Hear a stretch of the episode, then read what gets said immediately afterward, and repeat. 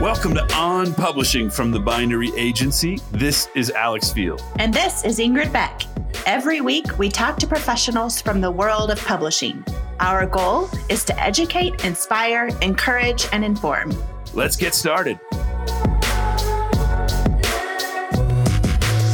On this episode of On Publishing, we talk with Andrew Stoddard, lead acquisition editor at Waterbrook and Multnomah, a division of Penguin Random House. Andrew has been in the industry for about five years. Um, prior to Waterbrook and Multnomah, um, he spent about a year at David C. Cook, another small publishing company. Prior to that, he was working at Christianity Today magazine, and then he also was an adjunct professor for a while. So he's had a lot of diverse experience in a short time.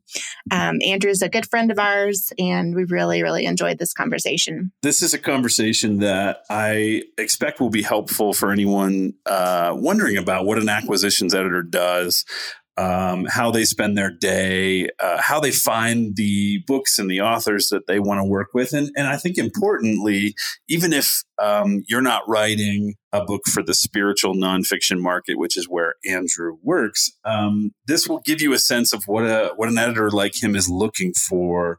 Uh, what makes them believe in a project enough to to really you know take the risk and make a big offer on a book. Um, he talks about that from an editorial perspective, from a platform perspective, uh, and from a passion perspective. I always like hearing that because passion really is that unique X factor that can take a book from being a great book to being a bestseller, to being a phenomenon. And so he talks about that uh, in a way that I think uh, will be helpful for those who either have something they want to write and publish, or for those who may want to be an acquisitions editor themselves. Well, and I think too, he talked about the importance of being passionate about your the topic or story that you're writing about because it's a long term thing. This is yeah. this is a marathon, not a sprint. Um, so it's important that you you do feel a lot of passion for it, so that you can kind of you know go the distance in terms of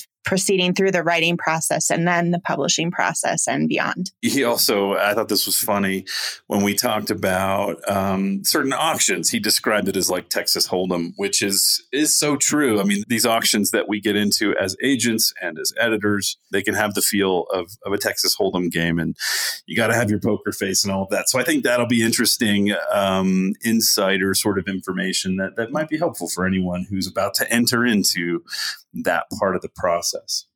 So, if you have any other questions for us um, or want to suggest topics for us to cover in uh, our podcast, please email us at info at thebinderyagency.com and be sure and put podcast in the subject line.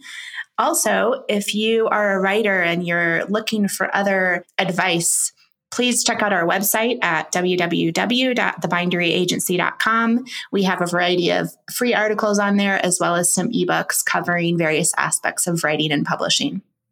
Since we recorded this episode with Andrew Stoddard, he has been promoted to editorial director at Waterbrook and Multnomah, two imprints of Penguin Random House. Andrew Stoddard, thank you for joining us here in our podcasting studio for On Publishing. Um, tell us a little bit about what you do, your title at the company you work at, uh, the books you get to work on, and, and, a little bit about who you are. Alex, Ingrid, thank you so much for having me here with you guys today. It's fun to be a part of On Publishing in its early days. Um, yeah, I am the lead acquisition editor for Waterbrook and Multnomah. We're two faith based imprints of Penguin Random House. Uh, which is the largest publisher in the English speaking world. One of the things that I really love about my job is that I get to look at ideas in a proposal stage or even earlier and help uh, envision uh, what they could become someday. Um, and I know that you guys work really hard here on building out those proposals, and others like you do the same thing. And we all have fun, I think, dreaming about what could be a book uh, before even those first pages are written in terms of the type of content that we specialize in at Waterbrook and Multnomah, we really work closely with Christian living authors, uh, big stage communicators. We work in memoir, nonfiction, fiction, kids. Kids is actually growing a lot for us right now. It's a really mm. exciting time to be publishing into the kids space. Awesome. And broadly within the general market world, the types of books that you'd find at like a Target or a Walmart or a Barnes and Noble, Christian living is really on the rise. So it's a fun time to be doing this type of content. Cool. Tell us a little bit about the challenges of your job. What is hard about being an editor? and an acquisitions editor in particular? Yeah, I think there are unique challenges to both aspects of those roles the acquiring part and the editing part. And if you asked any editor or acquirer throughout the industry, I think there'd be some pretty similar themes that surface, regardless of the types of books they work on. And I imagine some of the same challenges that you guys face. One of the biggest challenges, I think, as an acquirer is that um, you just see so many great ideas it's difficult to know which ones to incentivize, put energy behind, and try to figure out which horse to bet on, so to speak. Mm-hmm. Um, particularly in um, our information age, there's so many things that are competing for people's eyeballs, whether it's Netflix or Hulu, Amazon, or even just soccer practice and family dinner and running around in the car with your kids. Um, books are a time commitment, so it's really difficult not really to get someone to spend eight to twelve dollars on a great book. I think oftentimes they kind of shirk back because it's a twelve to fifteen hour commitment, um, and there's just many things that are competing for their time and for their eyeballs. So. Uh, we have to be very choosy. I think all publishers do in this day and age about which books they really put their energy behind. Uh, and oftentimes it means that there's some folks that are really great writers but they just have to fight uh, to get space on shelves and space in front of people's eyes on digital shelves too. So I think that's one of the big challenges is that you just see things that could be a passion project or really fun or are a niche topic that's really important to you and you just really want to invest a lot of your time because it can be hundreds of hours that you spend working on a book with an author mm-hmm. and you get excited about that but it's a little challenging when you realize there might not be the market for it even when you're enthusiastic about it so that's definitely a challenge. Editorially, um, I think one of the biggest challenges is trying to figure out how to, um, at least for me, is just time management. Mm-hmm. Um, there's so many different things that you could be doing to improve the quality of a book. And even though there's an established flow to the way that we edit and work creatively with our authors, each voice is unique. Uh, each of their passions and gifts and writing style is unique. And so to really be able to get into what Cal Newport calls that deep work in between all the meetings and the phone calls and the business trips and to really have those big chunks of time, at least that's the way I like to edit, you know, in those longer stretches. It's hard for me to really get in the zone in a one or two hour chunk. I need that like three to six hour time where it's just me in the book. So finding those chunks to really go deep and and really focus your attention solely on what you're working on, I think is one of the biggest challenges that a lot of editors face today. And many of the editors I talk to end up finding that time outside of business hours. Right. And it becomes just such a creative passion that you're kind of sneaking it in in mornings and nights and weekends. And uh, certainly there's office time devoted to it, but when you're really in love with what you're working on, you just end up finding the time for it. But I think that's a real challenge editorially. I love hearing the passion for what you do, and and also, and you you don't always hear this in publishing. This you want to champion those books, even if they might be tough to get out there in the market. You love the writing, you love something about the book. I can sense that passion coming through, which is awesome. But I want to ask you a very, very simple question, stepping back a little bit. And like, what does acquisition mean for those who might be listening who have no idea? Because yeah. we all probably yep. know what an editor might be. But yeah, what is that? Like, unpack that a little bit for us. Yeah, that's a, that's a fair question. And it's one that I really enjoy explaining when I'm at events or meeting new authors or even folks that are curious about what it is we do or how to get published. Um, acquisitions in the book world is a lot like A&R in the music world. I think that's a great comp. Like your job is to go out and be that first point of contact uh, with talent that you think really has the potential to bring a big message to the page. Or it'd be like being a recruiter on an athletic team. You know, you have coaches, you've got players, you've got agents, and then you've got you know the talent that you're trying to bring in. So acquiring is really looking at you know that that senior class uh, that's going to be coming into the big leagues next year and kind of trying to figure out where your company should be investing their attention early, uh, just based off of their talent and natural gifts. So, acquisitions is a bit of uh, predictive forecasting and a lot of, I think, relational legwork and then a lot of fun haggling with agents, working through those deal points to make sure everyone's happy. So there's a lot of negotiation and contracts work. Yep. In in the acquisitions role at any house, and I think that's something that is is really fun and a strategic part of the job. And um, really pride myself on trying to make all of the deals that we do a win-win-win where it really feels like you know michael scott says the win-win-win i actually think that that exists. I do think it exists. You can make it a win for the author and for the agent and for the house. And when you do that it really sets up a good rhythm for people who want to come back again and again and again, project after project after project. You can build those long term relationships when that first deal works really well. Everyone walks away creatively and commercially happy.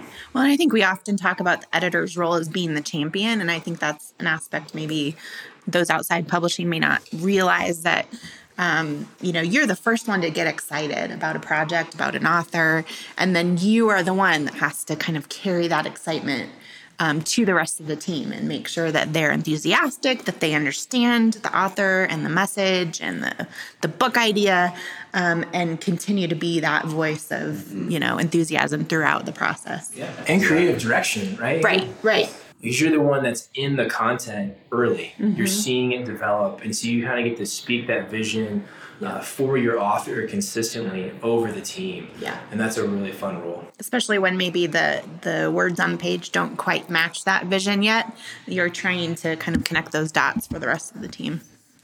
Absolutely you see so much content every day. You're seeing proposals from agents like us. You're seeing manuscripts from authors. You're meeting with people at events what makes you kind of go yes like believe in a project? Yep. What's the spark that catches your eye? And and listen i know this is not an easy it's an art not a science not an easy thing to determine. So it's very particular to the house the editor and certainly the pub board once you once you bring it to your team. So what is it that jumps out to you? What are you looking for? I think that sort of perfect scenario and not every book comes in this way truly but that, that moment that you get probably a handful of times out of the year after looking at hundreds of proposals, um, there's a couple of things that I feel like really line up. Uh, it's when you have a communicator, and I should say too, just to back up real quick before I jump into this, like every genre is different. Um, every uh, type of imprint's focus is different. So these are just some things I think I look for when I'm out acquiring for Waterbrook and Multnomah. I'm sure there are some very similar themes across general market nonfiction. In fact, I know there are, talking with my colleagues that work on other types of content. Um, but just to say specifically, you know, a few of these things I think are focused on the markets that we reach really well. Um, so for us, when I find a proposal or a communicator pre proposal stage, that has a big message that I think can run for a long time, that solves a clear problem, I really do feel like the books that work well in the nonfiction space, whether it's self help, general market spirituality, or our focus in Christian market, you know, faith uh, development, discipleship, and growth, have a clear problem and solution. They're closing a gap in the reader's life, uh, but they're doing it in a way that is very entertaining and inviting and inspiring to the reader. So there's something that is big about the message, fresh about the way it's being communicated, and that the writer has a clear audience. It does not have to be massive, but they do need someone that they're regularly talking to about these ideas, and that there's sort of this feedback loop that they've already developed um, platform is a big conversation, no matter what type of nonfiction. Oh, no, the platform. that didn't take long. I know the buzzword. It's such a buzzword, but it's so variable. It doesn't mean that you have to have five hundred thousand followers on some social media channel. That's certainly helpful, but it does mean that you have to have a clear audience that you're regularly communicating to that's engaged with the idea that you're bringing. It just really helps in this day and age. Back to our conversation earlier about how noisy our, our screen time is. Like there's so many things that are reaching for our attention. There needs to be an audience that's excited already about what it is that you're going to bring on the page. Um, passion is certainly important. Uh, I think some first time authors underestimate not only the uh, incremental time commitment that writing and publishing will take throughout their week, but the long arc time commitment of the sort of almost three to four year uh, commitment to writing, thinking, talking, promoting a singular topic from the day that you sit down to write to the day that it comes to press to the day that you know you're four years out from it publishing and you're still willing and passionate to talk about this idea um, that just burns in your heart and you have passion for. So passion is a big thing, and then you know finally sometimes and this is not a prerequisite for all of them but i'm sure you guys have seen this as agents too it's just you read something, you watch something, you hear somebody, and they just have that X factor, yes. and you know, yes. you just you just know it's super subjective. But after you've read hundreds of thousands of these proposals, um, that might be a bit of an overestimate, but maybe more in the Gladwellian sort of 10,000 hours camp. You just spend enough time looking with eyeballs on these type of documents, you just start to know. You can kind of feel it and intuit it. This one, this one's going to sing. Mm-hmm. Love it. That is a fun moment. that is. And it's rare. It's hard to find. But I, I think you're right. Like there there is that indefinable quality sometimes that comes in if they have all the, the things you're looking for the big idea the platform and all these things that's great but sometimes you just got to go with your gut and that's that's what's so unique about this industry i mean it isn't just the science and the data and the numbers, but although that's helpful. How often do you think you guys, when you're looking to bring on a client, will take that go with the gut moment? You can just kind of feel it, and you're like, yes, this is someone we need to work with. There's something intangible, but like fantastic here. That's a great question. We we talk about proposals every day uh, around this table, and look at manuscripts, look at new authors, um, and it, it's rare. We have very limited time, like you do, but when we see something and, and there's a spark or there's something going on there, we feel like we can develop a little further.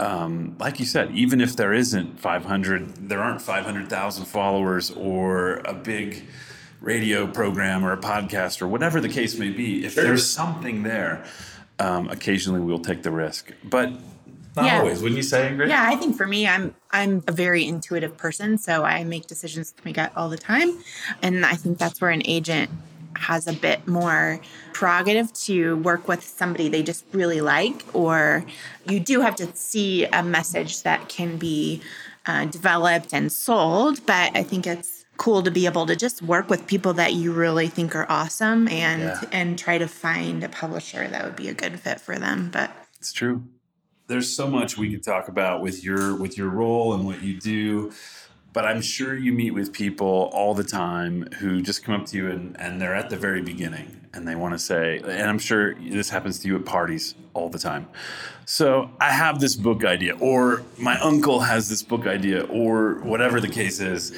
what do you tell people in that situation, uh, especially if you think there's actually potential there? And, and, you know, where do they start? Like day one. I think it's important to preface this answer with the context that I think, at least I've been told by friends, that I tend to opt towards encouragement almost always. That's just a part You're of my personality. Person, so yes. I'm going to answer this question uh, for the audience with that in mind. That I'm pretty generally a very positive person when someone has a creative idea, because I feel like there's always opportunities to kill a creative idea. Hmm. Uh, and, you know, Steven Pressfield talks about the resistance a lot uh, and the, the war of art. And I think that that's a real thing that people face creatively. So even in the earliest days of incubation of an idea, I always want to encourage people to chase it down until either they reach a dead end or they lose passion for it of their own accord rather than the negativity or the naysaying of others being the thing that that quells or crushes that creative dream. So I don't always see it, um, but I try to ask good questions, to sort of draw out the vision of like where they want to take it. Yeah. Um, you know, this happens pretty much every time. I think each of us gets on a plane, we yeah. fly somewhere. What do you do? What do you do? You know, I work in publishing. No way! I've got this crazy life story. And I think one of the reasons everybody has a book idea is because our lives are really dynamic. And if you ask people questions, they have lived fascinating stories. This is one of the things that makes Humans of New York so interesting. Yeah. yeah. Right? Is the idea that everyone has lived a very dynamic life, and if you could walk a mile in their shoes, you would be blown away by the things that they've encountered, overcome, or experienced. Mm-hmm. And it is true that each person that says, I've got a great book idea, a very small percentage of those will ever see the light of day, even if they're going to self publish or hybrid publish. Um, but the very first step, I think, for someone that wants to write a book that feels like they have a great idea is to start writing Yeah. anything. Just start brain dumping into a Word document or on a yellow legal pad the vision that you have for this book. I think one of the things that weeds people out the most, it's like that first year of law school, is just the commitment of getting 60,000 words plus in a document that's mildly enough cogent for you to come back and read it yourself.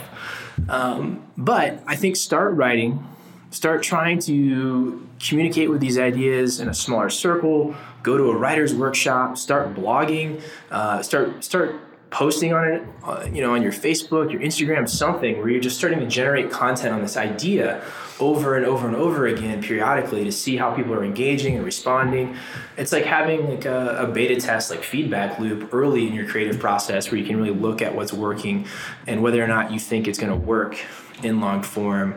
And then I think the second step after you started to really build out the vision for the project um, is to start looking at comps. Look at other books that have similar ideas.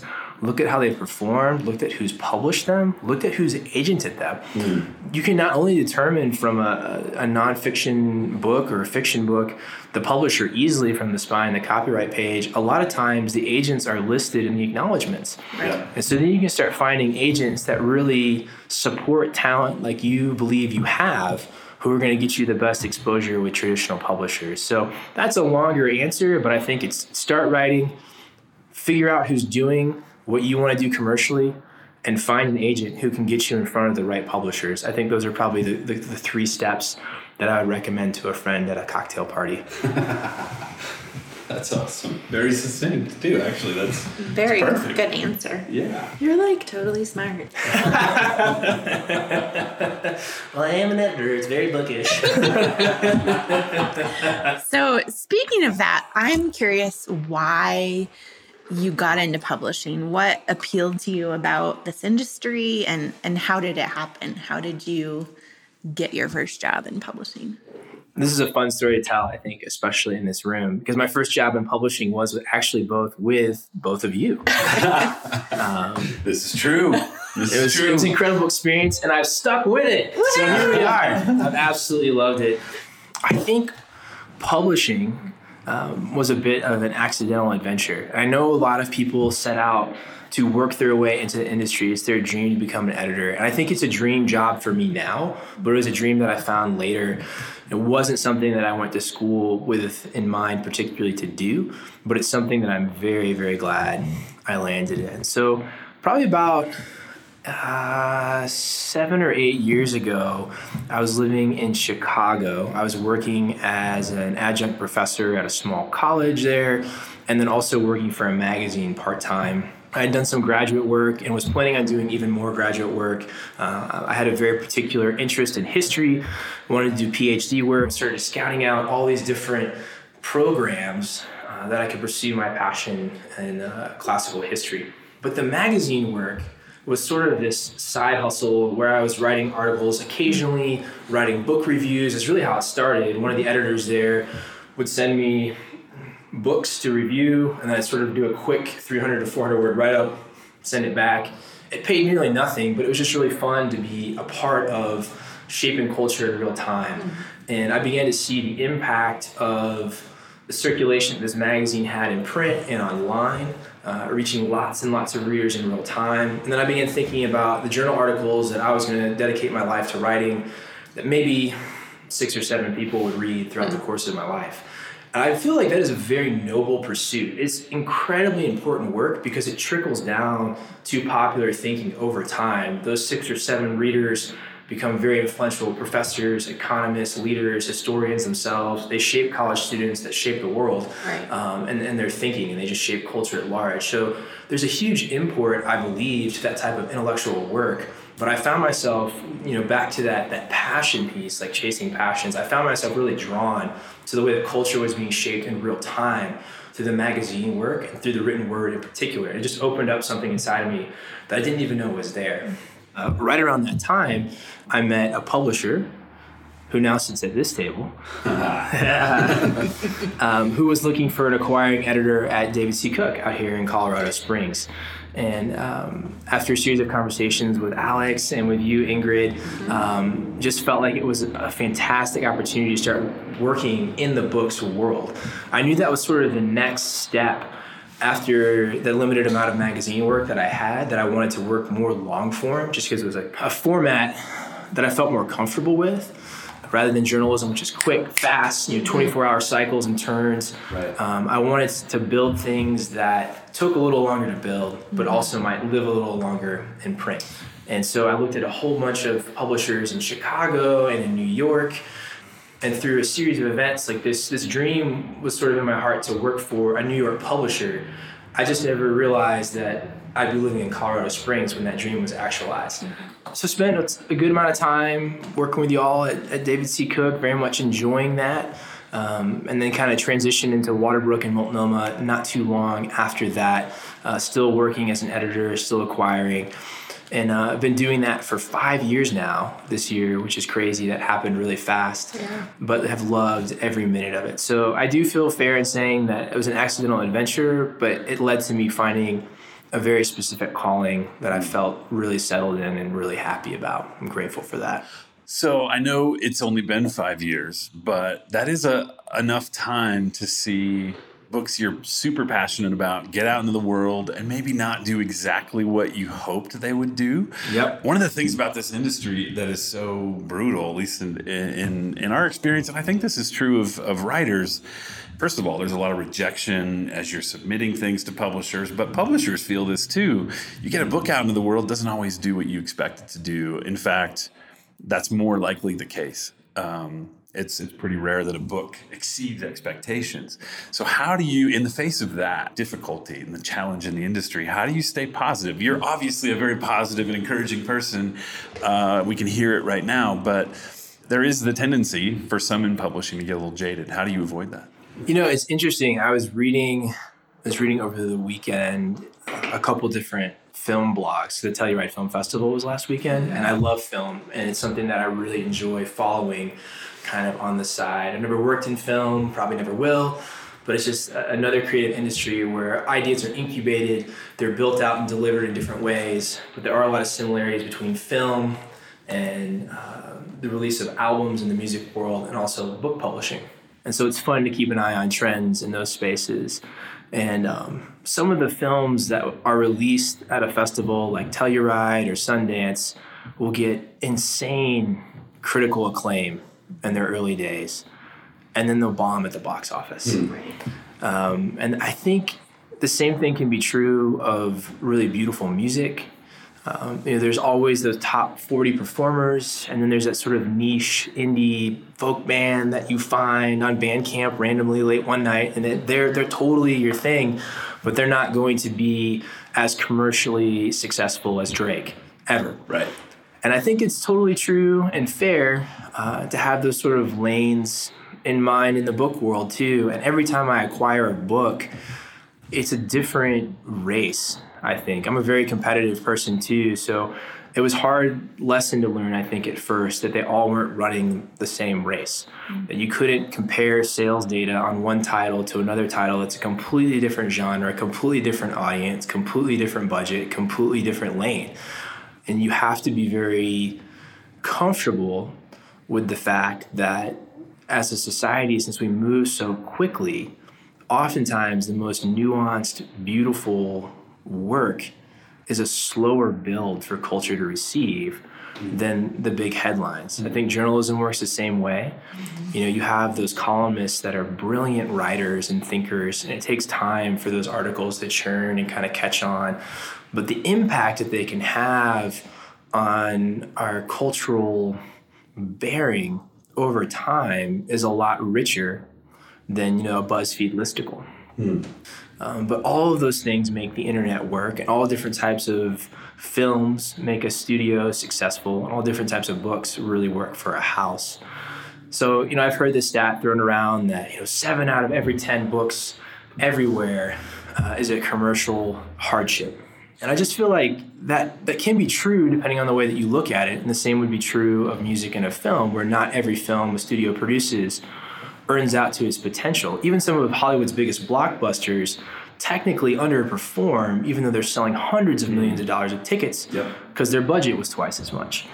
And so I think shrewd publishing, intentional investment allows you to bet on the little guy a little bit more in a way that's exciting and encouraging. And then you sort of just fix your focus around release. You give your author realistic, optimistic expectations, um, real goals, push goals, but that are different, I think, for every book. I think that's really important. Uh, so, one of the ways I think that I stay really positive or try to stay really positive is by looking at the performance of similar titles, but also by thinking about the immeasurable subjective cultural impact of a title that may have sold poorly um, by commercial standards. You, you have no idea the ripple effects of the way that it shaped culture or has ignited a young mind or changed someone's heart or inspired someone to take a big step that may be a future public leader, public servant, that may be a really important teacher or educator, that may be an incredibly successful Wall Street banker or entrepreneur because they've grabbed an idea from a little book. And those are things you just can't measure. And those are the things that make publishing really exciting, but also really frustrating that there is a, a noticeable, I should say, unnoticeable, an unmeasurable, but significant cultural impact on some of the titles that may never have hit major New York Times lists or similar lists. Well, I think that's why you have to really, at your core, believe in what you're doing, believe in each book that you champion, and Yep. be proud of it no matter what happens with the sales. Um, believe that an author has a message or a story that needs to be shared. It's interesting too. I know that we've talked about this before at this table in other settings, but um, this idea that as an editor or even as an agent, you have a voice in the book. It shouldn't override that of the author ever. Hmm. Like you're trying to champion the author's voice, make their message heard. But I I think that our voices are heard in the long haul over the course of our portfolio. The things that we're trying to curate is essentially our passive, unknown voice Right. to the world, and that feels really good when there's It's a a, a slew of privilege, products in right? there that are all Yeah. speaking to similar themes and shaping culture in similar ways. They work in a symphony rather than having to have everyone be a top 40 hit, and that's a cool feeling. I love the way you you just talked about all that, like like you, Ingrid. That's the reason we're all in this business. There is something. It's a it's a huge privilege to come alongside somebody and take a book out to the world. As you said, even if it sells, and by commercial standards, what is what is poor sales? It's hard to say. Even if it sells a few thousand copies, though, who knows who's reading those books? What a what a joy we get to we get to steward that process for people. So I love the how, how you just described that. That's I mean, that's how many famous visual artists that we appreciate from the Renaissance period and beyond were commercial failures in their Yeah. lifetime? That's right. A lot.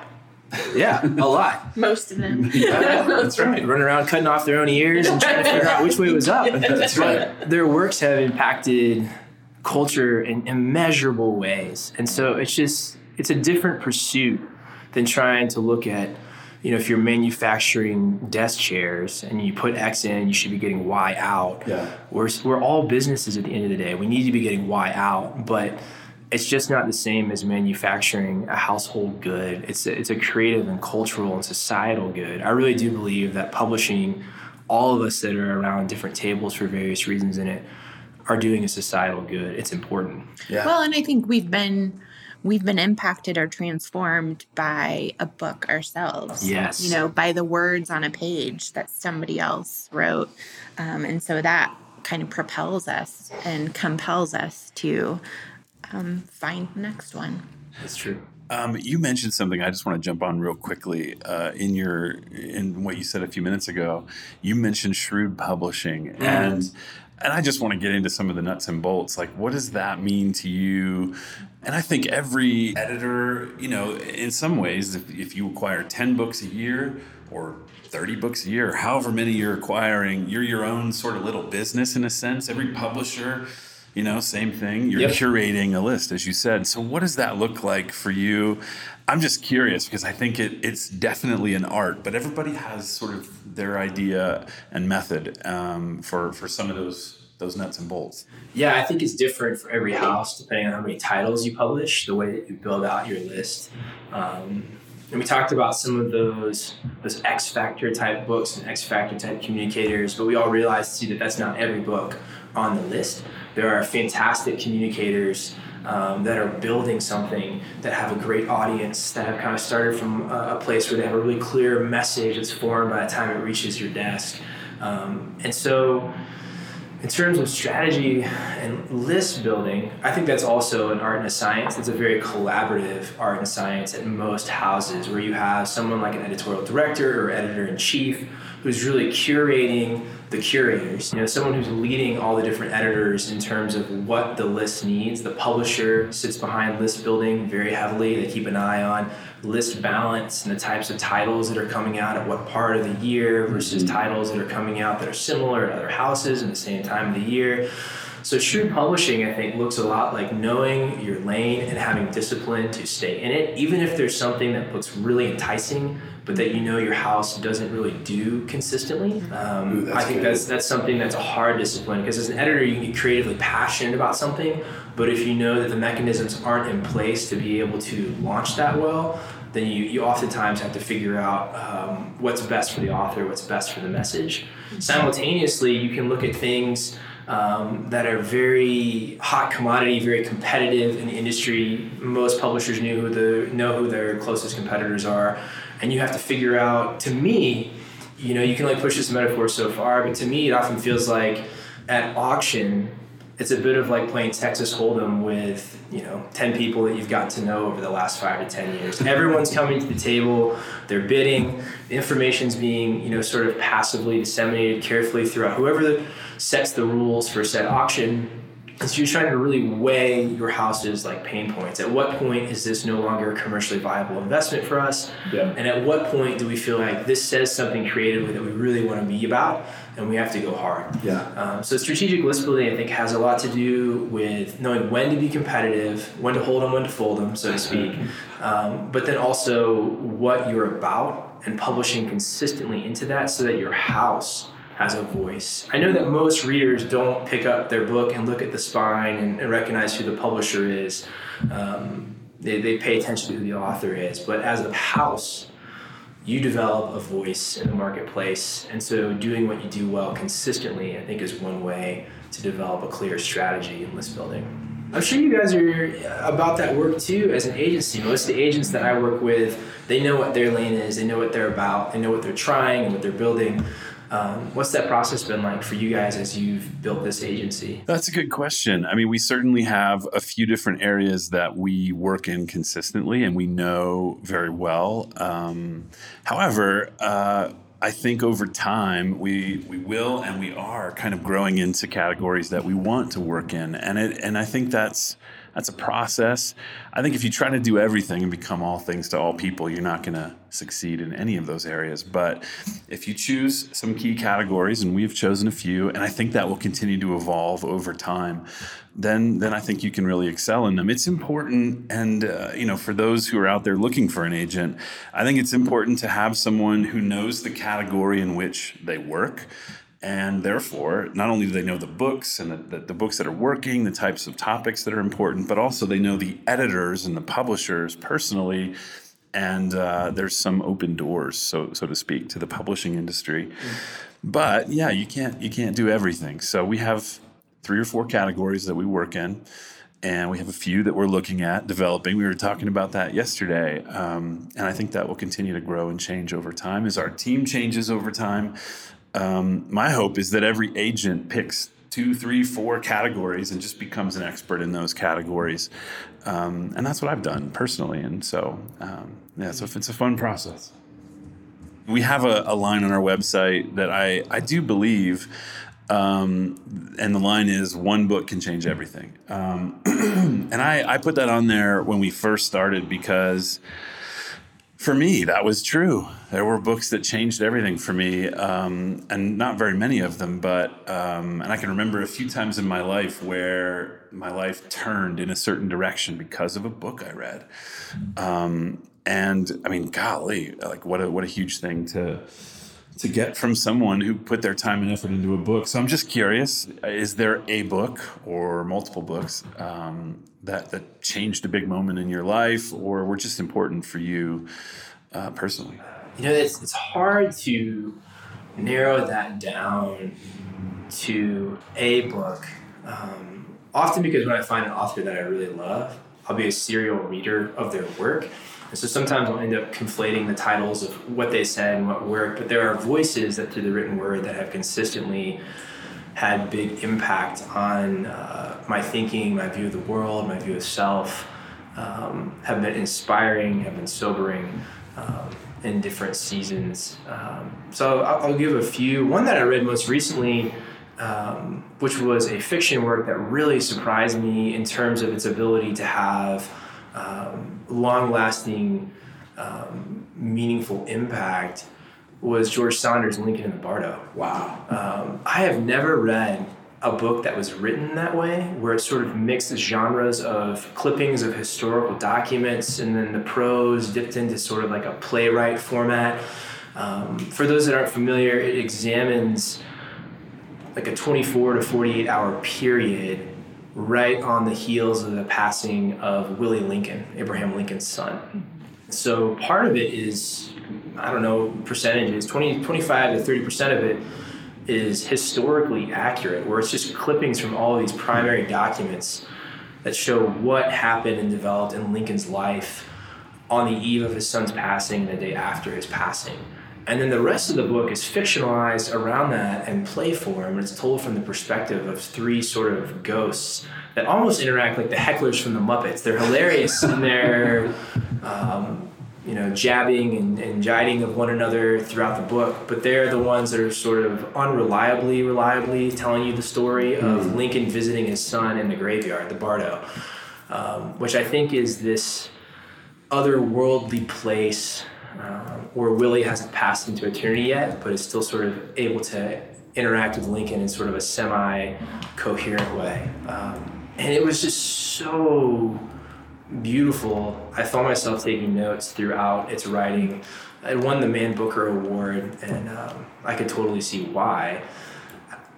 And I think one of the things that just really stuck with me was the ability of this particular work of fiction to ask such important existential questions. Mm-hmm. Questions that everybody asks why are we here? Where are we going? Where did we come from?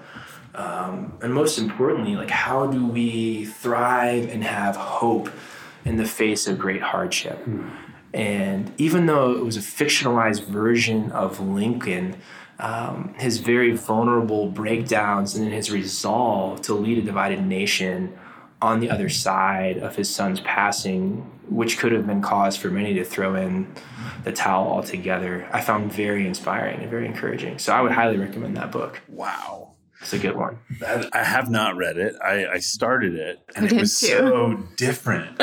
I now I'm inspired to, to go try again. To go try again. Exactly. Yeah, I tried it's, to I tried to listen to the audiobook and I just couldn't it was. Little, I don't know how you would process it as an audiobook, honestly. Well, I mean, I've heard so amazing things about it because it's like a performance. All these different really? actors, yeah, holy cow, um, were involved in creating the audiobook. It was quite a undertaking, yeah. but I also like yeah, George Saunders because he wrote the most recent liner notes for Jeff Tweedy's last album, Warm, Boom. and they're beautiful. It's like the most beautiful liner notes I've ever read.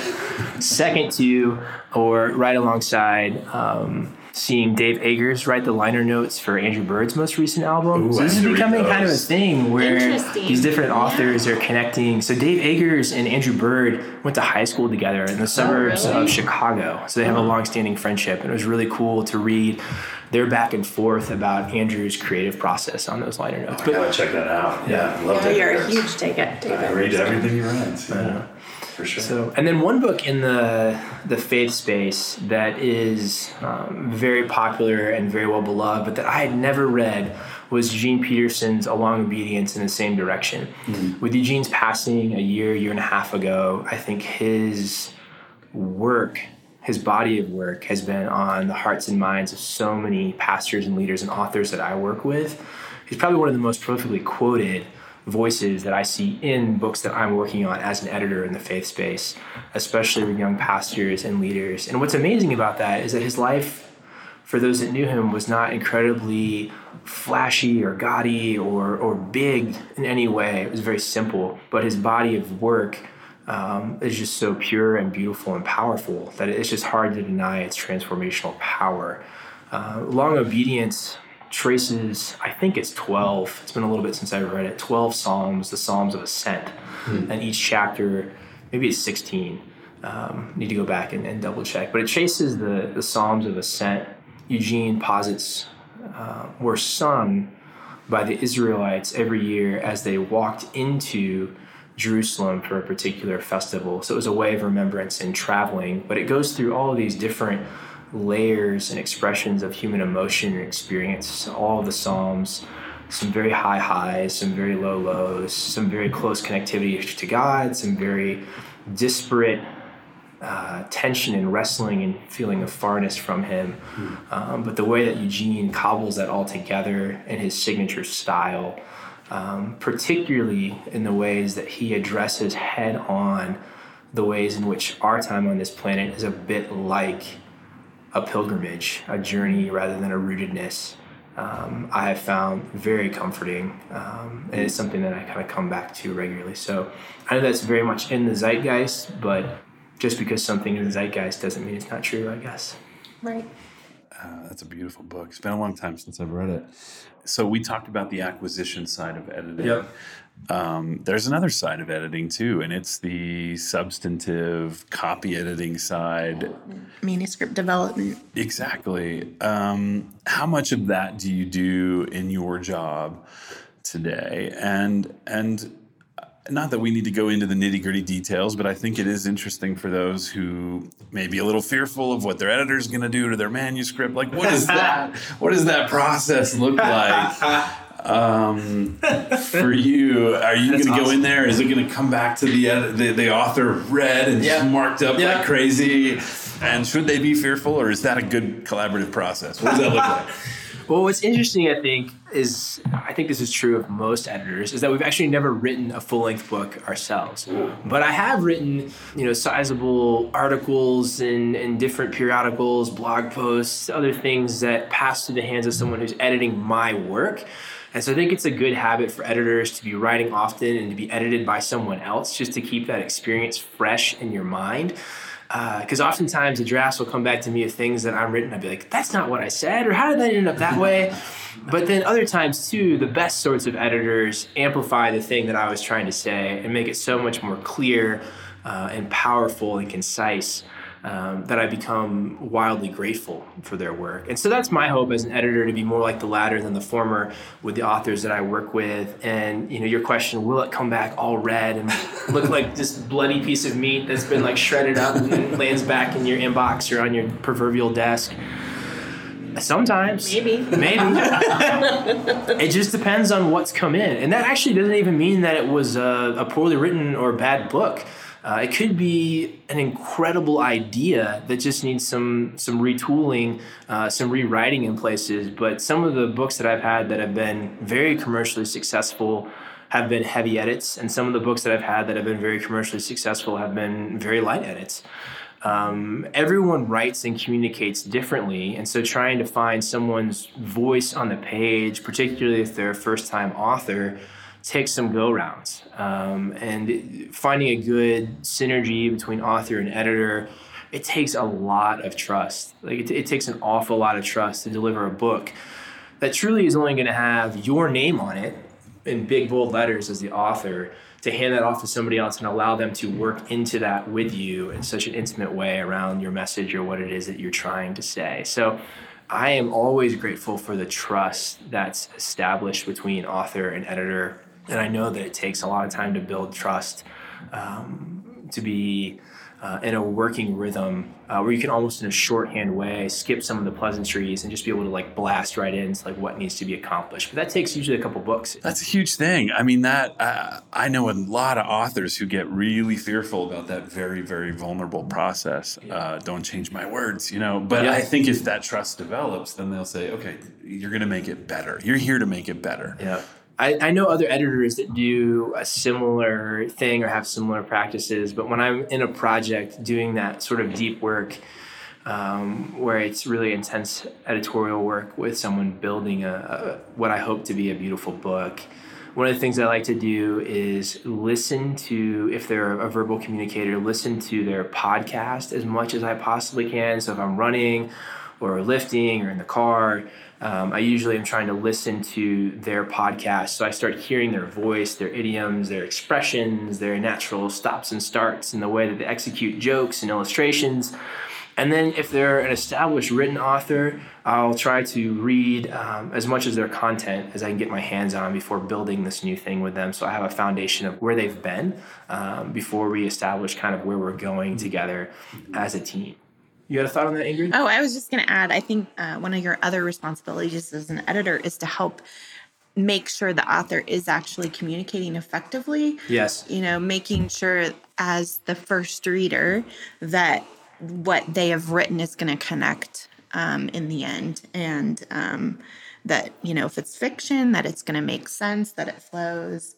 So there's a lot of different ways or different lenses that we use as we read and edit a book. Now, when you were working on a proposal, or in the many years that you spent in the editorial chair, Ingrid, did you feel like, um, how, how did you, I'll say this way, how did you balance reading for your author versus reading for your reader? it's a very integrated um, process for me. And I think that's one of the most fun aspects of publishing is everything, you know, we've made reference to books and music and film, like all of the things that we are taking in sort of informs our experience of a manuscript.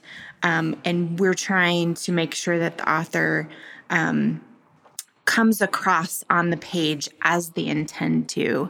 Um, so that's both ensuring that they're communicating clearly that the reader's going to actually you know pick up what they're putting down and also that they're going to be really proud of the work once it's published that it's going to represent accurately who they are and the story or message they set out to communicate. Um, I guess it sounds really complicated, but once you kind of get into it, once you get into the deep work of it, it really uh, involves every aspect of who you are, what you're bringing to to your role as an editor, and um, it's a really collaborative process too. Like I would always tell authors I was working with, you know, I see this as a conversation. The things that I'm pointing out, you don't necessarily have to accept every change I make, but it hopefully will allow you to think about what you've written and figure out, okay, maybe I wasn't totally communicating clearly what I meant. I completely agree. I think you both have kind of referenced this. The editor has a voice on the page as much as the, the author does. You may not realize it or see it, but um, that editor, you know, makes his or her presence felt in that in that way. And all the while, we are trying to honor the author's voice. So we are not trying to insert ourselves into a book, um, but trying to make sure that what they're saying is fully themselves.